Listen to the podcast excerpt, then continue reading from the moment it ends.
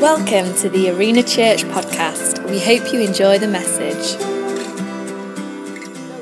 Lots of people who have joined us over the last few weeks. My name is Josh. I'm the campus pastor here at Arena Mansfield. Isn't it good to be together?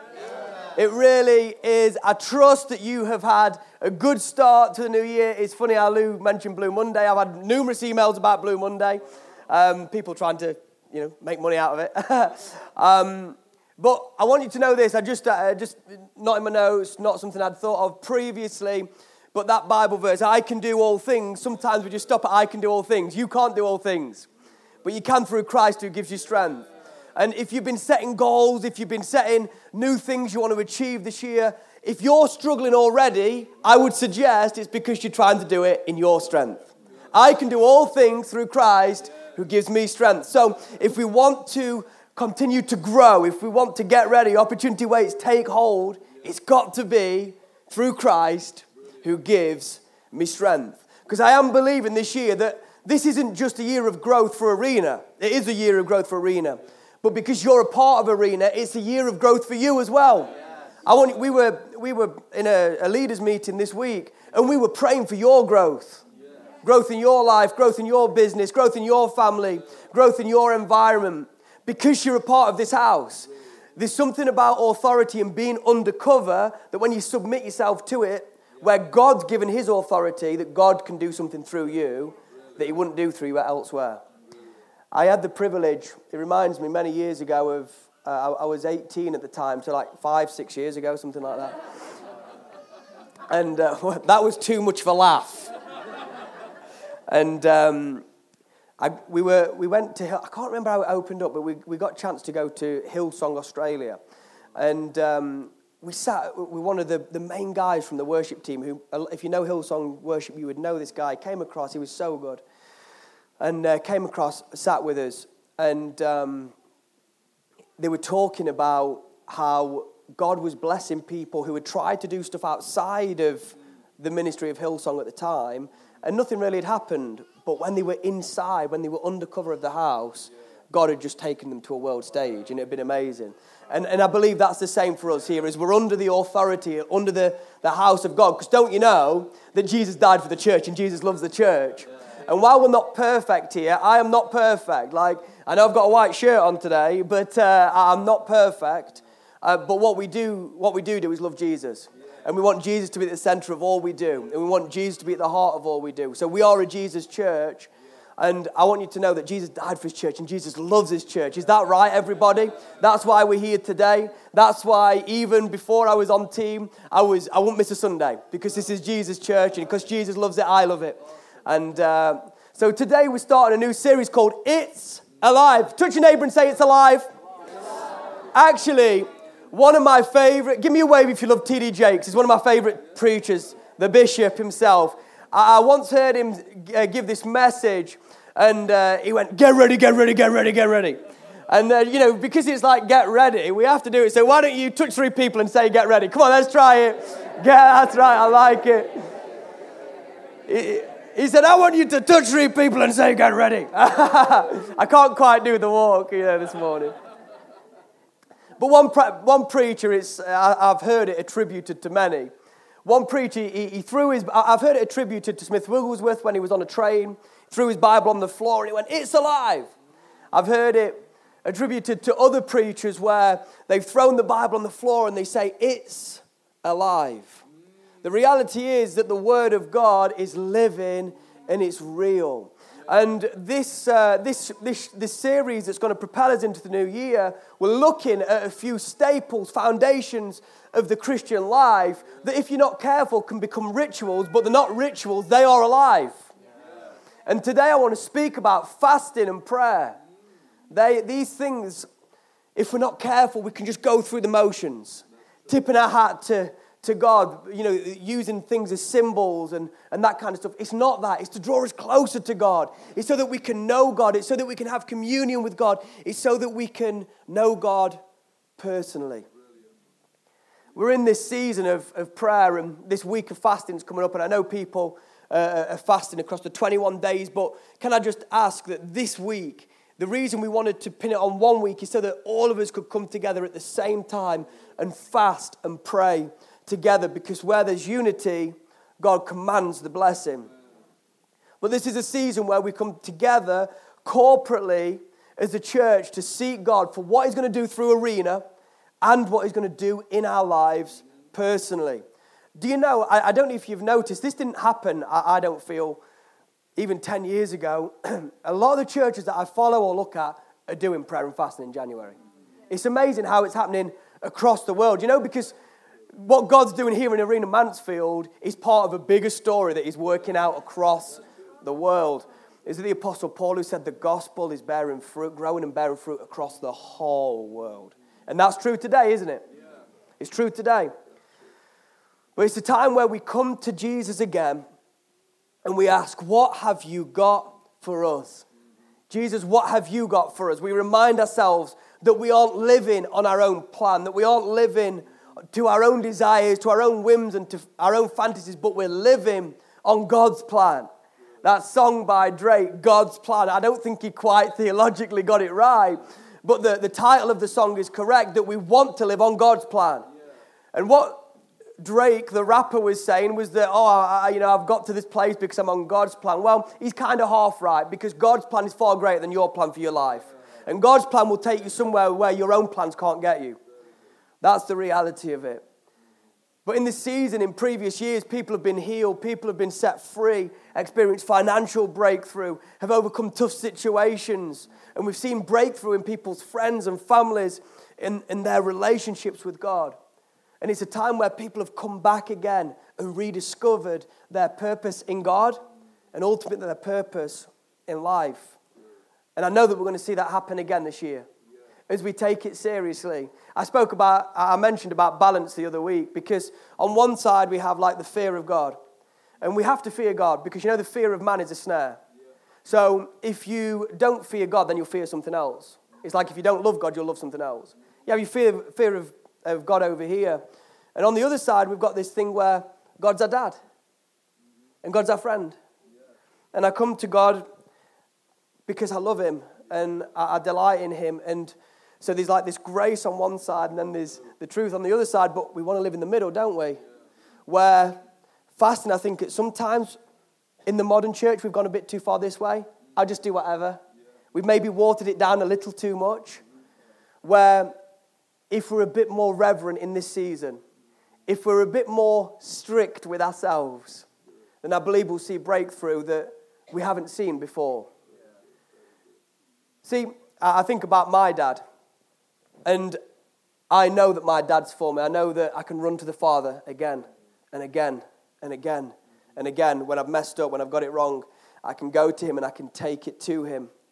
But I want you to know as well that when I'm out of line, I know that my dad will talk, talk to me as well because He loves me and because He's there for me.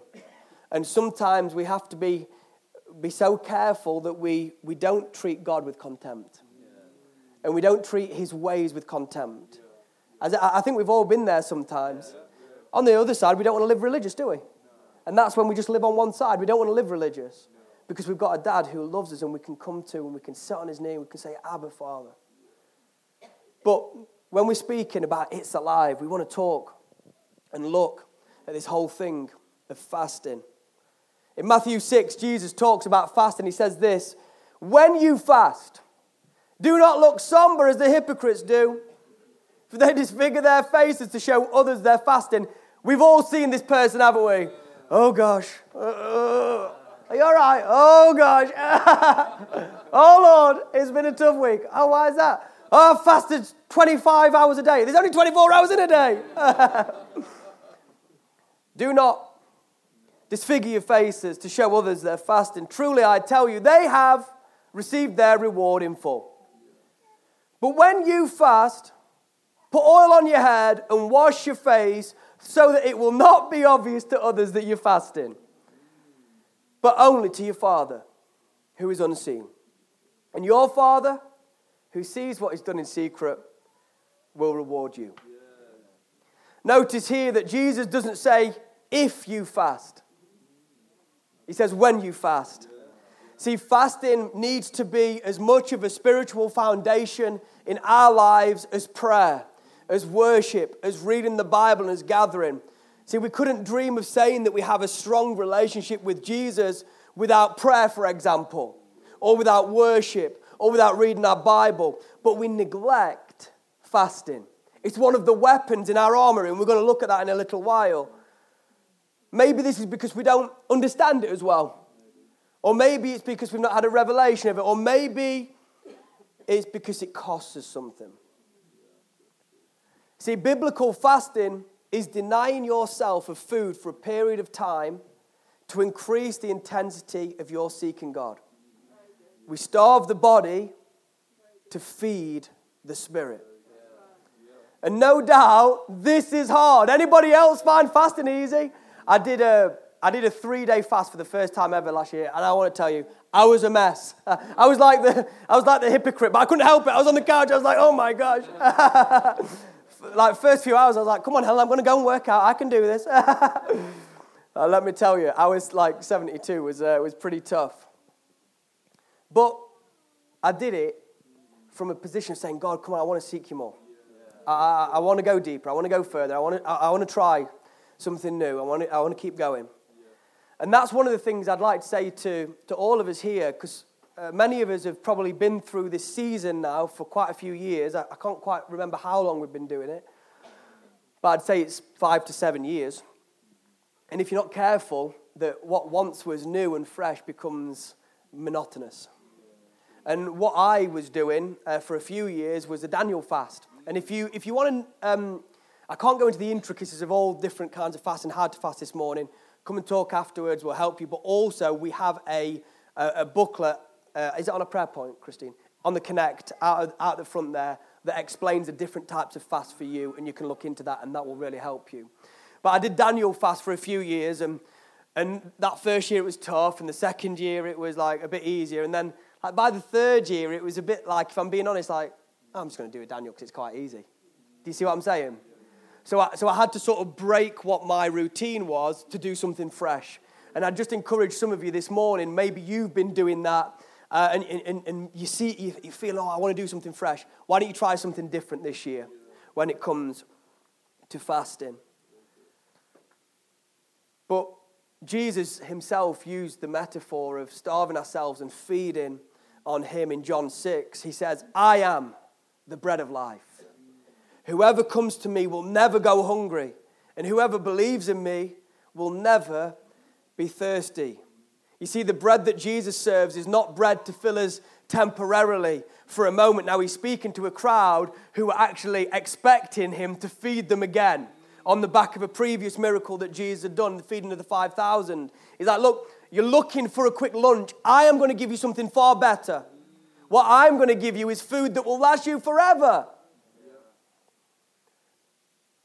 the bread that he serves, it fills us forever. It's not earthly bread, it's not food, it's not food that runs out and we're hungry again a few hours later, but the bread that Jesus serves, a relationship with him, feasting on him. Jesus said, Feast on me. His word, it lasts forever. And this is what we do when we fast. We say, God, I'm not seeking the temporary, I choose to seek the eternal. God, I'm not going after the world, I'm going after you. God, I'm not going after my own whims and my own fantasies. I want to be on your plan for my life. So we deny ourselves of earthly fulfillment for a moment to be filled in a unique spiritual way. I want to tell you a couple of things that fasting isn't. The first thing is this fasting isn't starving yourself, it's not the, the New Year diet plan. And I think some of us were looking forward to, to losing a few pounds on the, on, the, on the fast.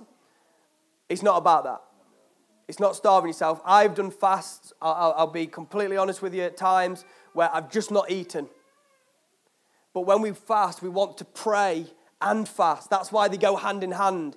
It can't just be not eating. Because there's probably lots of days through the year where you don't eat because you've not got time and you only eat one meal a day or whatever it may be. It's the time when we intentionally turn up the notch as we seek God, and the lack of food helps us to do that. So it's not starving ourselves. The other thing is this, and I've heard it said at times, it's not twisting God's arm. Oh, I'm going to fast so I get the Ferrari. Most of us would be about three stone if that was the case. I'm going to fast so I can get the, the house. I'm going to fast so I can get the job. You're not fasting to, you're fasting to see what God wants. Now, there's times when we fast and we say, God, I need direction in my job. God, I need breakthrough in my finances. God, I need breakthrough in this area. So we fast and we seek Him for the answer and the solution, but we don't fast to twist His arm. None of us can get God by the arm. Like Paul, I'm sure Paul, you know, because Paul's in the police, he knows all these tricks. No, never come up to Paul, he'll put your arm behind your back and he'll have you up the, the wall in a second. But that's not what we're doing with God. We're not doing that with God when we fast. It's a deeply spiritual way of increasing the intensity of our prayer. And prayer and fasting go hand in hand. Prayer is so powerful, but prayer and fasting combined are an explosive combination. An okay metaphor, and I say okay because I don't think you can full, fully grab some of these things in a, in a metaphor. But an okay metaphor, I believe, for prayer and fasting is like me trying to punch that wall.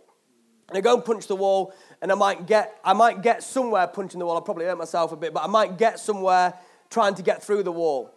I believe prayer and fasting is like grabbing a sledgehammer and taking it to the wall.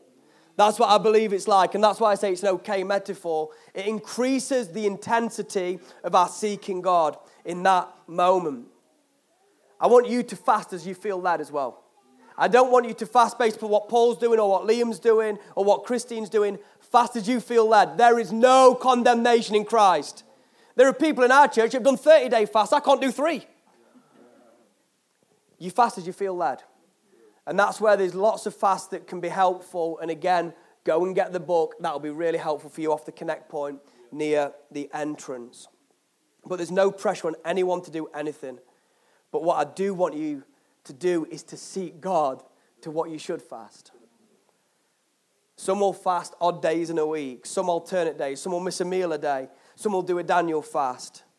And like I said, there's more info on the Connect stand about that. As we, I, you know, I've, I've gone through a few practicalities there, but I want to look at 1 Samuel to just have a look at the power of our prayer and fasting. Is that okay? Yeah, to set the scene, in 1 Samuel 13, King Saul's army have been abandoning him because of fear. They've been running away from him. They're faced with this huge Philistine army, which, if you've read your Bible, you'll know a lot about the Philistine army. But it's got 3,000 chariots, 6,000 charioteers, and soldiers as numerous as the sand on the seashore. That's a lot of soldiers. And, and, and Saul's army are left with 600 men. But not only have his men left him, but we see that the only people with the sword or spear is Saul and his son Jonathan. The army had no weapons. This is a, a pathetic group, if we're being honest. They're in a mess. And in chapter 14, we find Saul and his army of 600 hiding under a pomegranate tree. I know that Paul's scared here because we, you don't hide if you're not scared, do you? I know that he's in a mess. I know that he, he's filled with fear and he doesn't know what to do. And we don't want to go into the other things around Paul's, uh, Saul's life at this moment. But he's got this small army with no weapons against this huge army. And his son Jonathan sneaks off. And we pick this account up in verse 6. It says this Jonathan said to his young armor bearer, Come, let's go over to the outpost of those uncircumcised men Perhaps the Lord will act on our behalf. Nothing can hinder the Lord from saving, whether by many or by few. Does that sound like anyone else, by the way? It sounds like his best friend, his soulmate, David. And this year, there's some people, you need to get around good people. Do you know that heart? Have you ever noticed this? I always find this amazing that heart goes to heart. And that's in a good way, in a negative way as well. You see that heart goes to heart. And these words, it could have been David saying this. I find it so amazing. Verse 7 Do all that you have in mind, his armor bearer said. Go ahead. I am with you, heart and soul. Jonathan said, Come on then. We will cross over towards them and let them see us. If they say to us, Wait there until we come to you, we will stay where we are and not go up to them. But if they say, Come to, up to us, we will climb up, because that will be our sign that the Lord has given them into our hands. They weren't just doing it saying, ah, I'm going to go and do this. I can. No, they went, no, they went to God. So both of them showed themselves to the Philistine outpost. Look, said the Philistines, the Hebrews are crawling out of the holes they were hiding in. The men of the outpost shouted to Jonathan and his armor bearer, Come up to us, and we'll teach you a lesson. So Jonathan said to his armor bearer, Climb up after me. The Lord has given them into the hand of Israel. Jonathan climbed up using his hands and feet with his armor bearer right behind him. The Philistines fell before Jonathan and his armor bearer, followed and killed behind him. In that first attack, Jonathan and his armor bearer killed some 20 men in an area of about half an acre. They did what they could do. Now, listen to what God did. Then panic struck the whole army. Those in the camp and field, and those in the outposts and raiding parties, and the ground shook. It was a panic sent by God. See, because of Jonathan's faith and his armor bearer being with him heart and soul, an army of two defeated an army that couldn't be counted. I want you to know today that we're not going to go out with swords tomorrow morning, but what is written in the Old Testament is to show us what can happen in the new, and they are symbols and they're types and shadows of what's to come. And our weapons aren't, aren't flesh and blood, but our weapons um, our weapons are prayer. Our weapons are fasting. Our weapons are the spiritual gifts that God has given us to go and fight with. God's looking for one, He's looking for two who will come together. What does the Bible say? Where two or three are gathered in my name, then I will hear from heaven. Was the one just here? There was two who were together, heart and soul. And they went with the gifts that God had given them. I want you to know today that we're called to fight in the Spirit. 2 Corinthians 10, verse 3 to 5, it says, For though we live in the world, we don't wage war as the world does. The weapons we fight with are not the weapons of the world. On the contrary, they have divine power to demolish strongholds. We demolish arguments and every pretension that sets itself up against the knowledge of God. And we take every captive thought to make it obedient to Christ. See, in and because of Jesus, we no longer have to fight in our own strength we fight in His strength. So, prayer and fasting is how we fight. Prayer and fasting and the Bible are our weapons against evil in our world, against those who would come against us. We don't fight like the world with our fists, we fight with the power of God. I love that song, This is How I Fight My Battles. Hands raised. This is how I fight my battles. It's the way we fight in the office. It's the way you fight for your family. It's the way we fight for this country of ours. It's the way we fight for the lost. It's the way we fight for our finances and our blessing. Prayer and fasting is how we fight. Is anybody with me this morning? And when we look at 1 Samuel 14 in light of the New Testament, we see it's teaching us how we prevail through prayer and fasting. So, the first thing that we've just looked at is prayer and fasting is how we fight. The next thing we see is this that we have to pray with faith. That we have to come to prayer and fasting with faith. Verse 6 Jonathan said to his young armor bearer, Come, let's go over to the outpost of those uncircumcised men. Perhaps, perhaps, the Lord will act on our behalf. Nothing can hinder the Lord from saving whether by many or by few. Do you know that it's fear that proves faith? You can't have faith if there's no fear. And maybe people here have been saying, oh, I want to be bold. I want to step out. I want an opportunity to be strong.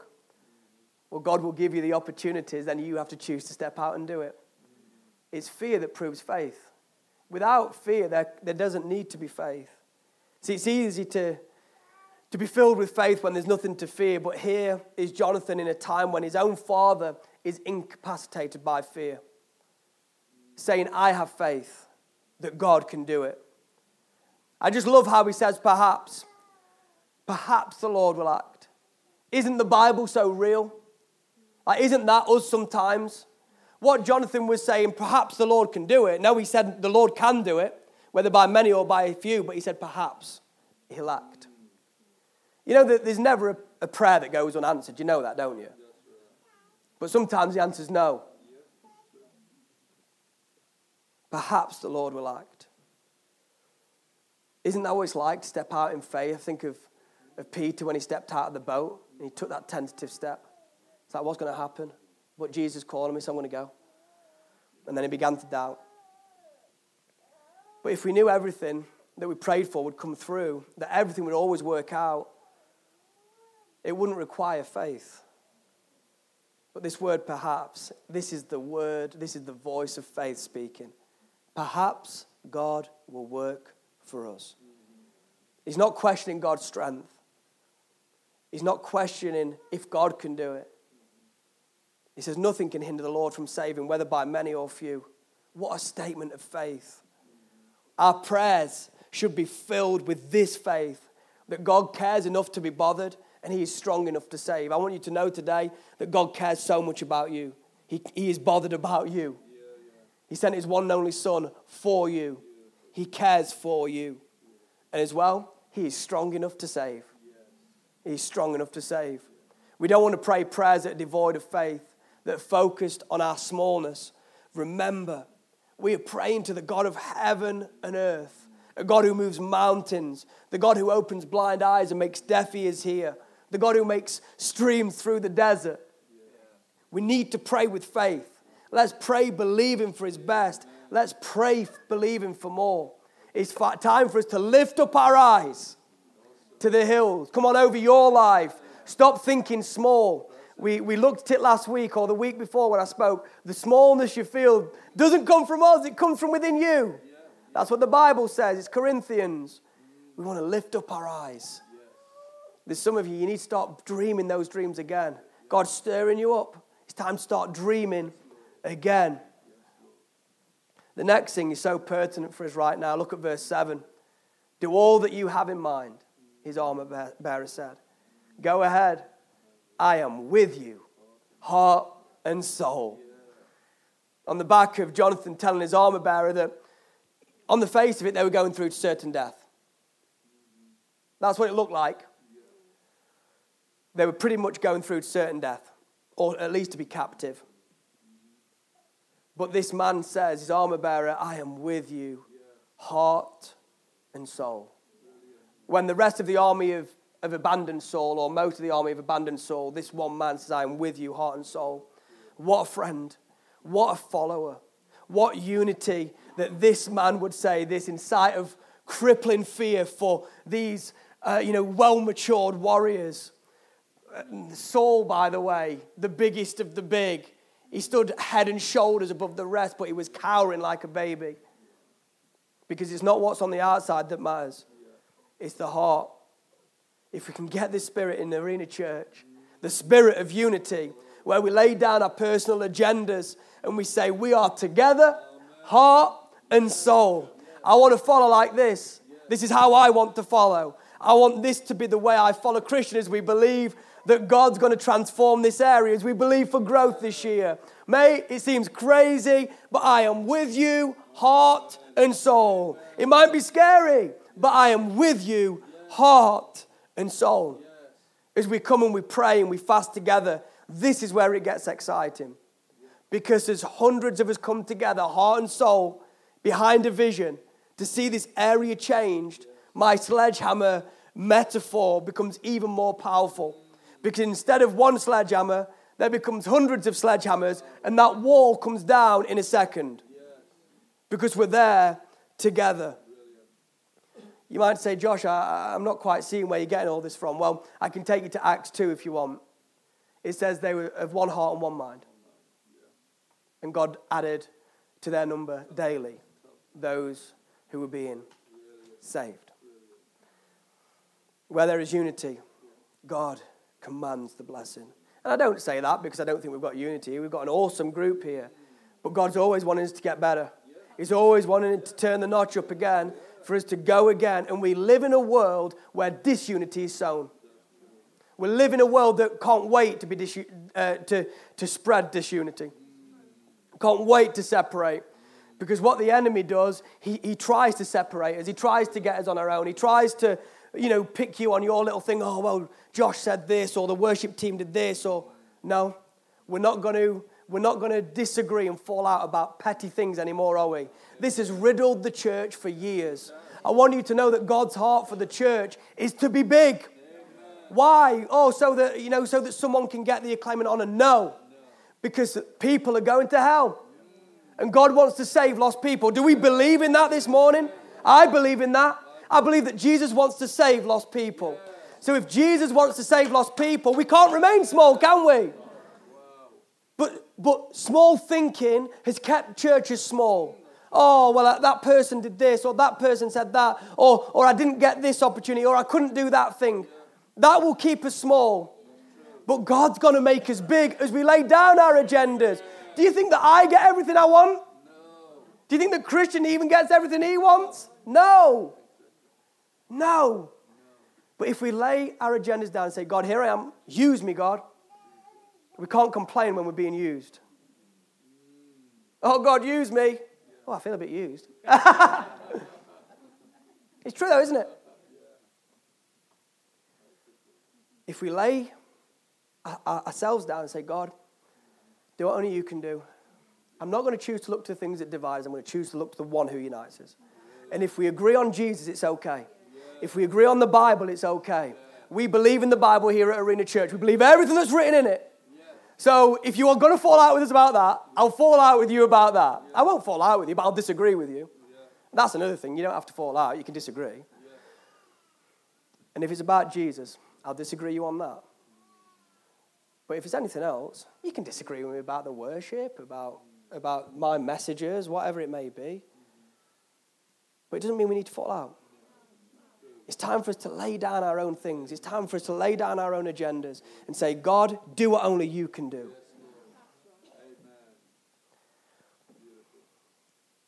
I am with you, heart and soul.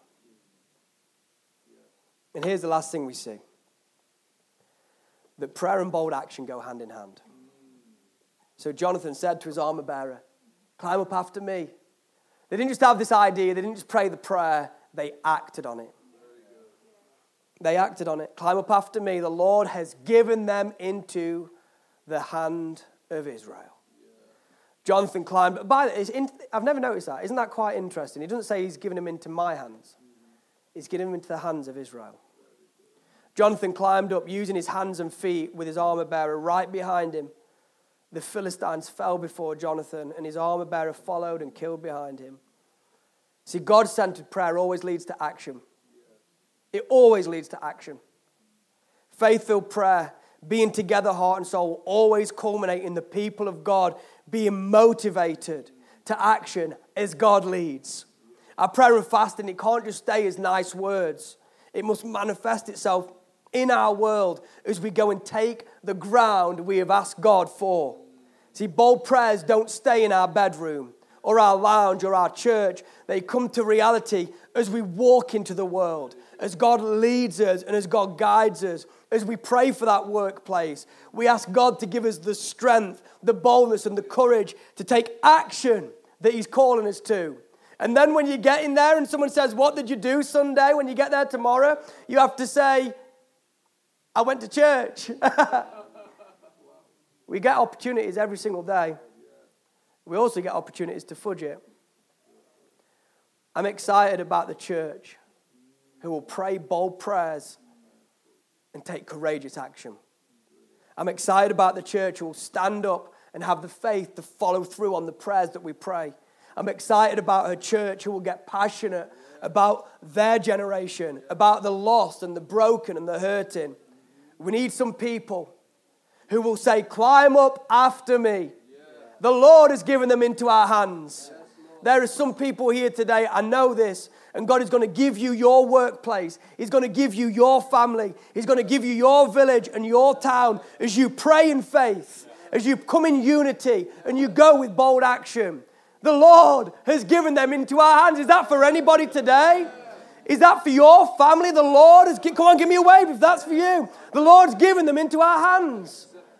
Oh God, Lord, we've been praying for years. I know there's people here that've been praying for years for family and for friends and for towns and for cities and for workplaces. God, I pray in this season that you would lay on our hearts, God, a burden, Lord, again. You have given them into our hands, Lord. I pray, God, you would open doors, you would give us opportunities, but God, you would give us the courage to follow through on the opportunities. My God, come on. If that word just resonates with